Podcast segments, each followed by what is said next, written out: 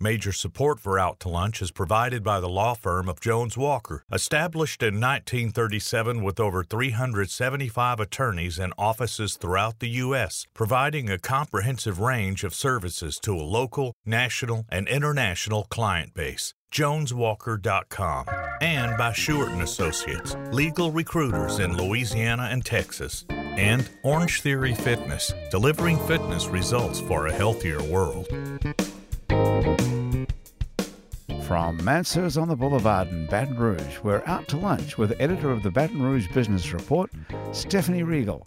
It's business Baton Rouge style. Hi, I'm Stephanie Riegel. Welcome to Out to Lunch.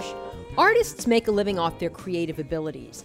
Arts entrepreneurs and educators build their careers by recognizing, fostering, and encouraging the creative ability in others.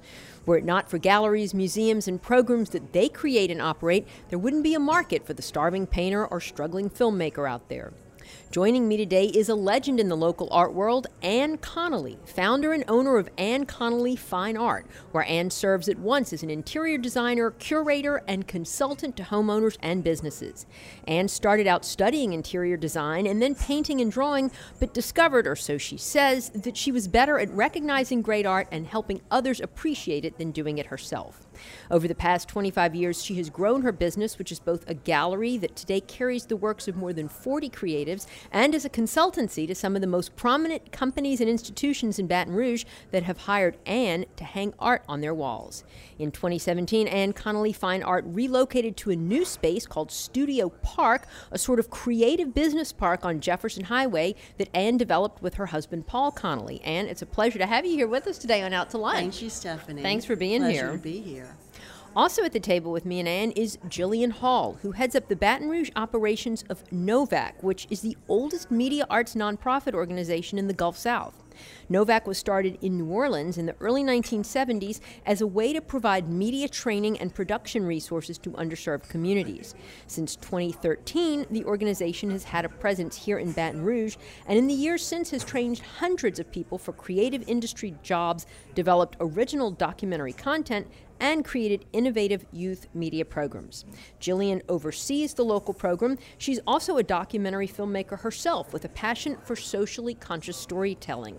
Jillian's productions have been shown on South by Southwest in her native city of Austin, Texas, and her shorts have aired on PBS. So, Jillian, it's a pleasure to have you here. Welcome to Out to Lunch. Happy to be here. Thank you. Well, Ann, I love your story. It's fascinating on so many levels. But, you know, like at base, how do you know what good art is? And how did how did you figure out that you knew what good art was somewhere along the way? I think exposure. The more you see, the more you are able to recognize what quality is. And for me, I have a Japanese mother who lived in Saudi Arabia for 17 years, and we traveled a lot to see her, and it helped shape my worldview. When you were very young. When, you I was young. when I was young. Yeah. And um, especially in college, and it helped shape my worldview and the references to what is appealing for me personally, and then what is appealing for the public when we're working as consultants, because Mm-hmm. they're two very different things working as personal collection and working in the, the field of creating a narrative for someone. Now, when So- Mm-hmm. you were young growing up, I mean, did you, you wanted to be an artist yourself in those years, or, or did you even think about it back then? I was just really such a bohemian butterfly. I was never going to have a very linear path. And if we look at my my circuitous route and what I've done, I tell people all the time, there was no business plan here. There was a desire to create and to collaborate with other creatives. And then I had the privilege to do it. And I had amazing mentors. So, people, especially college kids, I'm probably not the best person to talk to a group because Right. we all want to have some structure, of course, which we need. But in a business plan, mine has been uh, self navigating and discovery. Well, and, and Jillian, the field that you're in also seems to suggest that there's probably been a lot of self navigating and, and self discovery in that and, and socially conscious storytelling, which sounds like so much fun. How did you find yourself in that? And, and what does it mean? How do, how do you know if you're telling a good story? I would describe where I am now as having been driven by a pretty circuitous route as well. um, I I have always been interested in creative things. I come from a, a family of creative people. Um, my mom is a visual artist. My stepdad is a musician. My sister is a musician. I have cousins and aunts and uncles that play music and do something creative. And I never, growing up, I was always interested in those things and really enjoyed the watching what they created, but never felt like I I found my fit for a creative outlet, and so was trying lots of different things. Um, and then I really just kind of fell into filmmaking. Um, in college, I was studying international studies with big plans to be an international diplomat, uh, and quickly realized that was not a creative enough path for me. Um, and so I was actually studying abroad in um, Buenos Aires in Argentina, and uh, realized pretty immediately within the first week of classes that were all in Spanish that uh, I was going to fail if I had to continue to take these economics and politics classes. Um, and so switched to something a little more visual, um, not so language based, and um, just started taking some filmmaking classes. Um, and then got really interested in that, made several films over there just as student projects. And then when I came home and graduated, I moved back to my hometown of Austin, Texas, where there's a tremendous amount of independent filmmaking and lots of opportunities to learn on the ground.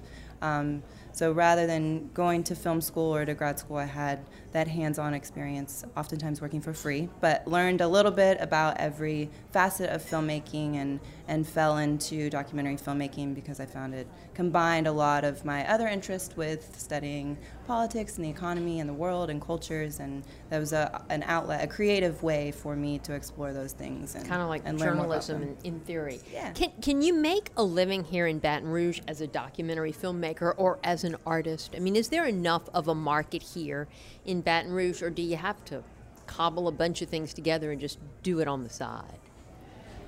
I always have so much admiration for a, a true artist because what's driving them is that, that physical need to create. And it's difficult. Can you make a living? Very difficult. Mm-hmm. Because when you're a creative, you don't come out of school with a path to have a definitive way to make a dollar. And unfortunately, many times people are looking for donations, and so we go through this. It's difficult, but an artist can make it. Most of the time, they have a another creative outlet, mm-hmm. um, uh, another job, and they give something up. They give up probably their social life and so I have so much admiration and, yeah. and see the sacrifices that are made. But also, the artist is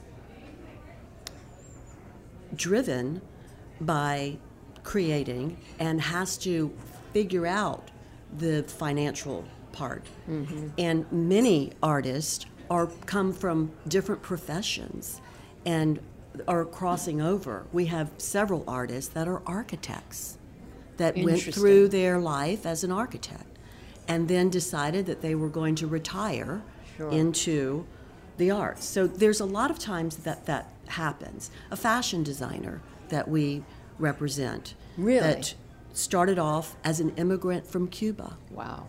And was trained professionally as an architect, but decided that he wanted to have a fashion label. And for 20 years was dedicated to his fashion label and then decided that he was going to retire, sell his business, and become an artist. So, what does it tell you about the creative mind? Is just kind of incredible. We have so many instances like that where they're finding their way. It helps to have other professional backups or to find your way. I know that, you represent many local artists, mm-hmm. but are most of your artists local, or is it a mix, it's a, a half and blend. half, or what? One artist introduced us to another artist, and then we seek out international artists for different projects that we're working on. Very cool. But we start with our local view, okay. and and a lot of, of of the artists that we're looking at come out of LSU. Right, right. Mm-hmm. And I know if, if you launch them and you hang their work in your gallery or place their work in someone's law firm, they're well on their way. So So that's good. Jillian, what about filmmakers? I mean, how does a filmmaker make a living in Baton Rouge? And yeah, I mean, I think the ultimate goal for all artists, filmmakers included, is to have to have that happy crossover of your creative passion and your financial security and stability. Um, and I think that that takes a while to work towards. Um, especially, you know, I, I don't know, I think a smaller market like Baton Rouge, there are certainly pros and cons when compared to a larger market. Um, it can be difficult in some ways, but easier in other ways. But like the financing, does it come from grants if you're doing documentaries yeah. primarily? Yeah, so for documentaries, there's several modes of financing. There's grants, which is always very competitive and difficult, um, but not constricted to a certain geographic area. So living in Baton Rouge, you can apply for the same grants as everyone around the country. Um, and then more and more crowdfunding Oh, um, oh, yeah, so sure. finding your target audience and documentaries are good for that because they usually are issue based or about a particular um, topic that you can easily hone in on your target audience um, and seek out small donations that way and really build your audience mm-hmm. that's eventually going to feel a part of your project and want to watch it and share it. Um, and then you know you do like some of the artists that Ann represents, you have other other ways to bring in money that maybe um, are aligned with your skill set as a filmmaker, or maybe completely different. um, and I think the film industry here in Louisiana is wonderful for that because it allows independent filmmakers to use their same skills working on a larger set, bigger budget with somebody else, a part of a team. Um, and able to bring in more money than they could. Have they have they own. started to come back? I mean, now that the state has sort of reconfigured the whole movie industry tax credit thing, and, and we have an incentive that's competitive again. Is it bringing back talent? Yeah, um, so definitely in the New Orleans area, they have been so That's busy. All yeah. the studios are full.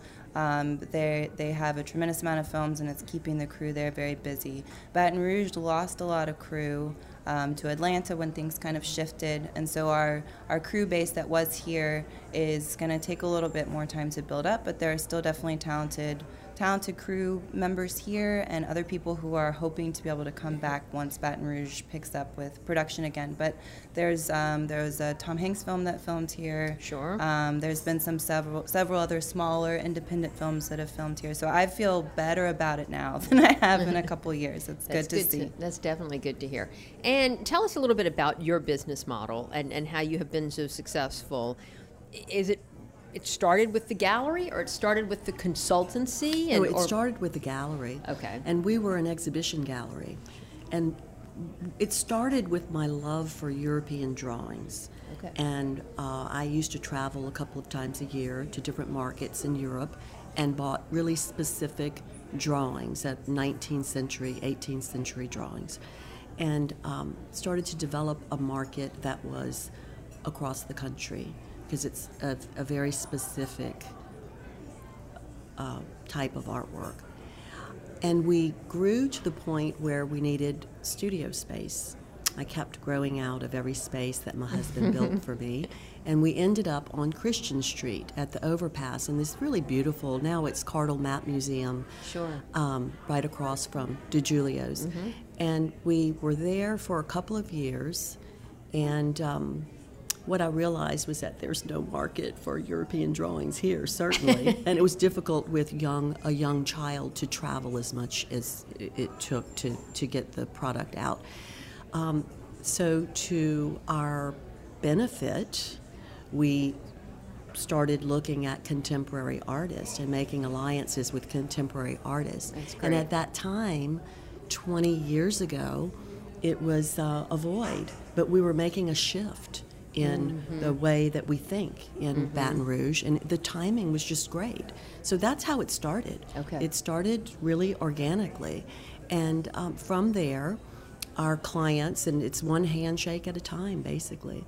But our clients have supported us through four moves, and now we're in Studio Park, and the consultancy also grew organically, with um, our clients requesting programs and art programs for their businesses, whether it be telling a healing arts story and helping to create a comfortable environment. Like in a hospital. in a instance. hospital. We're doing the Children's Hospital currently, the Women's Hospital. We've worked with Mary Bird Perkins. It's just kind of opened Yeah. up all these amazing avenues for us.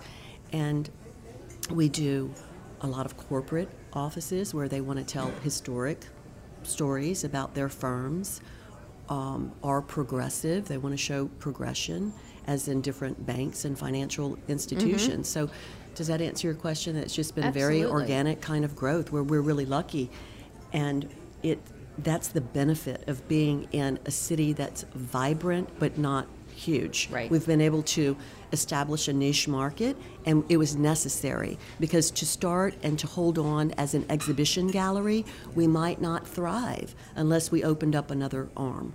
You're listening to Out to Lunch. I'm Stephanie Riegel. I'm talking to Ann Connolly of Ann Connolly Fine Art and Jillian Hall of NOVAC. Jillian, tell us about NOVAC because we haven't even got to talk about that yet. And and that's such a unique program and providing such a, a need in this market as in New Orleans where it was founded. Um, well, I like NOVAC's origin story because I think it kind of speaks to the mission that we still have today. Uh, NOVAC stands for New Orleans Video Access Center, which may sound like a very dated name, um, but it's it's important because it was a part of nationwide. It was a part of other organizations that were video access centers. So we're one of the few left today. BayVac and the Bay Area is still around, um, but these organizations started cropping up once um, com- once cameras became accessible outside of a studio setting. And so someone, they were still very large compared to what we're accustomed to today, but someone could feasibly purchase a camera and go in the field and record on their own without having to have it affixed to a studio setting. Um, and so these organizations cropped up to purchase the equipment and to start teaching community members how to operate it so that they could feel empowered to tell their own stories and to really own their own stories and their own voice. And, and in a world of iPhones, when everybody can tell a story and does, in fact, a million times a day, some people, what what need are you all filling, and what are you teaching people today? Sure. So we uh, also, like Ann Connolly Fine Art, we have multi m- multiple prongs and ways to reach people and funding. Um, and so we, for our documentary storytelling program, we do offer what we call independent artist classes, which is going to be to maybe refine certain skills. So, learning about storytelling or the more technical things like editing, operating a camera, lighting, to really improve your craft as an independent filmmaker.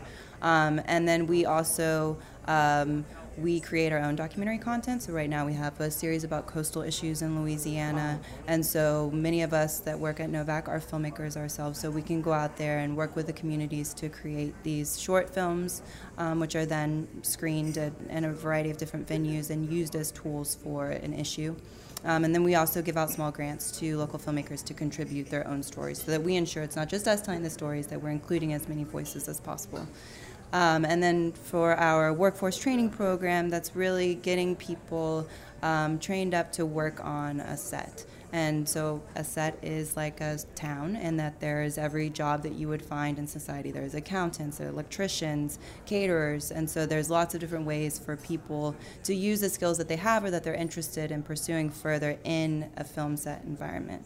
Um, and they're they're one of the last remaining, I think, low barrier to entry and high wage job, high Yeah. wage jobs. You don't need a college degree, um, and you the day rates are once you work your way up to a higher level position are very good. So even even with the bulk of the film industry, you know, now being in New Orleans, not so much in Baton Rouge, or you know, for a couple of years, it was totally out of state. We had Right. lost. You're still teaching these people skills that that make them very marketable somewhere. Yeah, definitely. Yeah. Yeah, and um, that it's certainly directly translatable to working on a film set. But so many jobs now want people to have some type of skill in that arena. There's all of the social media um, and just kind of independent marketing that's happening with jobs, and so having skills that are rooted in storytelling and in some of the technical skills required for creating media are are important for lots of different types of jobs. And how important is, is training for artists? I mean, do you ever see the artist who just has this innate ability to create something beautiful, or is there really a value in going to art school? I mean, and if a young person asks you, how should I become a famous artist or an artist that you would carry in your gallery? What do you tell them the pathway to success is? I think that the pathway to success can come either way. It's all about establishing the the baseline, and it, that can be self-taught with much discipline and much study, or many times it can be through a formal training. Mm-hmm. Either way, it just depends. Either way, we're we're going to look at outsider artists. We're going to look at artists that have um, multiple degrees. Tell us about your new your new space, Studio Park, because it's a beautiful space and a great concept, and hopefully your permanent home. I hope so. Yeah, You're not going to outgrow is this move- one, move right? number four, we are jam packed already. We've eyed the piece of property for 20 years. really? And um, 20 years ago, there was a lady that sold shrimp on that vacant property. And um, the sign came up, and Paul and I started researching and requesting information. And ultimately, after a year of negotiation, made an offer and realized that it wasn't exact. We didn't intend to have the entire property and six lots um, we were really focused on the move of the gallery, and, but we did develop the property, and it's everything that we dreamed that it should be. With um, combi- it, it, it's it's an outlier piece of property in Right. that it's across from Whole Foods, but it's behind the Circle K, and when we, we started, people were kind of amazed that we were painting the back of the Circle K with a world-class mural artist. Yeah. But that that's the uh, artistic approach that's probably a little bit different from a business approach. Mm-hmm, But It, it has all uh, worked in place very very well. And have you been able to attract other creative type We tenants? have. We have. That's what's so great about it. We have um, Kiki. With uh, Kiki's is a highly Sure. curated Yeah. shop that uh, is women's accessory jewelry, and uh, she's a highly creative person. And we have um, Michael Sullivan, Mm-hmm. an architect, and Kenneth Brown there, and um, Nice. so it's it's a it's a great place. It's a great place to work, and for our sense of creative community. And that fosters sort of the, like you said, sense of, of creative community. It does. We've been working on the outside, building decks under the beautiful, massive, gorgeous trees. And um, Katia Mangum is coming with Gourmet Girls, and um, and Martin's Wine Cellar is coming. So it's going to be that creative enclave that we've always hoped for. That's going to be great. Yeah. That's going to be great. Jillian, tell me about the documentary you did that aired at South by Southwest that won an award, Mm-hmm. I believe. Um, yeah, so that uh, Yakona is the name, um, and it is. I was a producer and sometimes camera operator, although I can't claim credit for all of the really gorgeous images in it. Um, and it was a it's a film. It's a documentary film, but experimental in that it's all image and score. There's no narration or dialogue, um, and it's meant to be kind of a love story to the San Marcos River. Um, it's, it's And the San Marcos River is? the San Marcos River is about 30 miles west of Austin Okay. in a town called San Marcos near uh, Texas State University. The campus is Yeah. situated right on the river. Um, and so I grew up going there. There used to be uh, a theme park there that had underwater mermaids that would do all kinds of tricks, and there was a swimming pig. So it's it's Swimming pig. Yeah. okay. um, and yeah, he would dive off the diving board and swim to the mermaids. it was a pretty incredible place. Uh, but the river itself is just a, a really incredible natural resource. It's the longest continually inhabited area in North America, so lots of history there and really crystal clear waters, lots of endangered species and other special critters in the water. And so I teamed up with um, the directors, Paul Collins and Anlo Sepulveda, um, to, to produce the the film because they had been going out there and capturing these really gorgeous underwater shots and had started to do some kind of abstract reenactment scenes to depict the human history along the banks of the river. Um, but they've been doing it for a while and needed some help to get it to the next level. So I came on and um, helped to organize more of the the larger scale reenactment scenes um, and also helped to raise some funds to finish the film and get it out there into the world. So yeah, we were we were very excited to premiere at our hometown yeah. big name film festival of South by Southwest, That's and great. it won an audience audience choice award. Congratulations. Yeah. What do we need more of in Baton Rouge to make this um, more of a creative market to help people in the creative fields? That's a good question. Good question. if we had support, more support mm-hmm. from state government and the local entities, um, we, we're a generous community. We're a great philanthropic community, and we have um, pretty much the same pool of people contributing to the arts. Yeah. But if we move beyond that with more hand holding, we have lots of talented people that are representing arts and culture in the area. We just can't do it all from the ground up. We need support, and I think that our mayor is supportive. She has shown support. We have a brilliant arts council leader who is, uh, and it, it's a lot about hand holding and taking the talent and moving together to build the, that picture where we can show that complex social infrastructure and how we all play into it. Yeah. So I would say that probably that's more uh, government and um, and local assistance. And Would I think, yeah, I'd say the same thing. But I think mm-hmm. also just um, support can come in many forms, and um, so audience support, viewer support.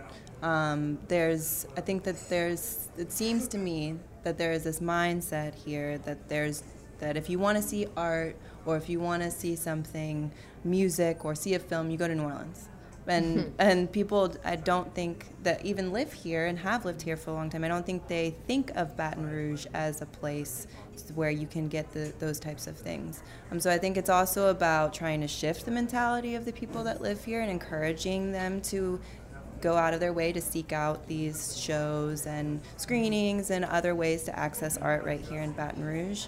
Because um, there is a lot of really incredible things happening here and very talented people living and working here. Well, Ann Connolly and Jillian Hall, y'all are both doing so much to, to build out the creative space here in Baton Rouge through pictures and stories and images. And the community is fortunate to have you all and your talent here. So thanks for being here to share your stories today on Out to Lunch. Thank, Thank you. you. My guests today on Out to Lunch have been Ann Connolly of Ann Connolly Fine Art and Jillian Hall of NOVAC. You can find out more about Ann Connolly and NOVAC by going to our website, it's batonrouge.la. The producer of our show is Grant Morris, our technical producer is Eric Merle, our associate producer is Peter Ricchiuti, and our Baton Rouge business consultants are Charlie D'Agostino and Ann Edelman. If you want to know what we all look like, you can find photos from this show on our website, it's batonrouge.la, and on our It's Baton Rouge Facebook page. You can hear this show and past episodes of Out to Lunch wherever you get podcasts and at itsbatonrouge.la. Out to Lunch is a production of INO Broadcasting for itsbatonrouge.la and WRKF 89.3 FM. I'm Stephanie Riegel. Thanks for joining me. I look forward to meeting you again next week around the table here at Mansur's for more business Baton Rouge style on Out to Lunch. Out to Lunch is recorded live over lunch at Mansur's on the Boulevard in Baton Rouge. Mansur's is open for lunch daily from 11 to 2, for dinner nightly, and for brunch on Saturdays and Sundays. Mitchell Foreman wrote and performs all the music on Out to Lunch. Mitchell's music is available wherever great jazz is sold or streamed and at mitchellforeman.com. Major support for Out to Lunch is provided by the law firm of Jones Walker, established in 1937 with over 375 attorneys and offices throughout the U.S., providing a comprehensive range of services to a local, national, and international client base. JonesWalker.com and by Shewart and Associates, legal recruiters in Louisiana and Texas, and by Orange Theory Fitness, delivering fitness results for a healthier world.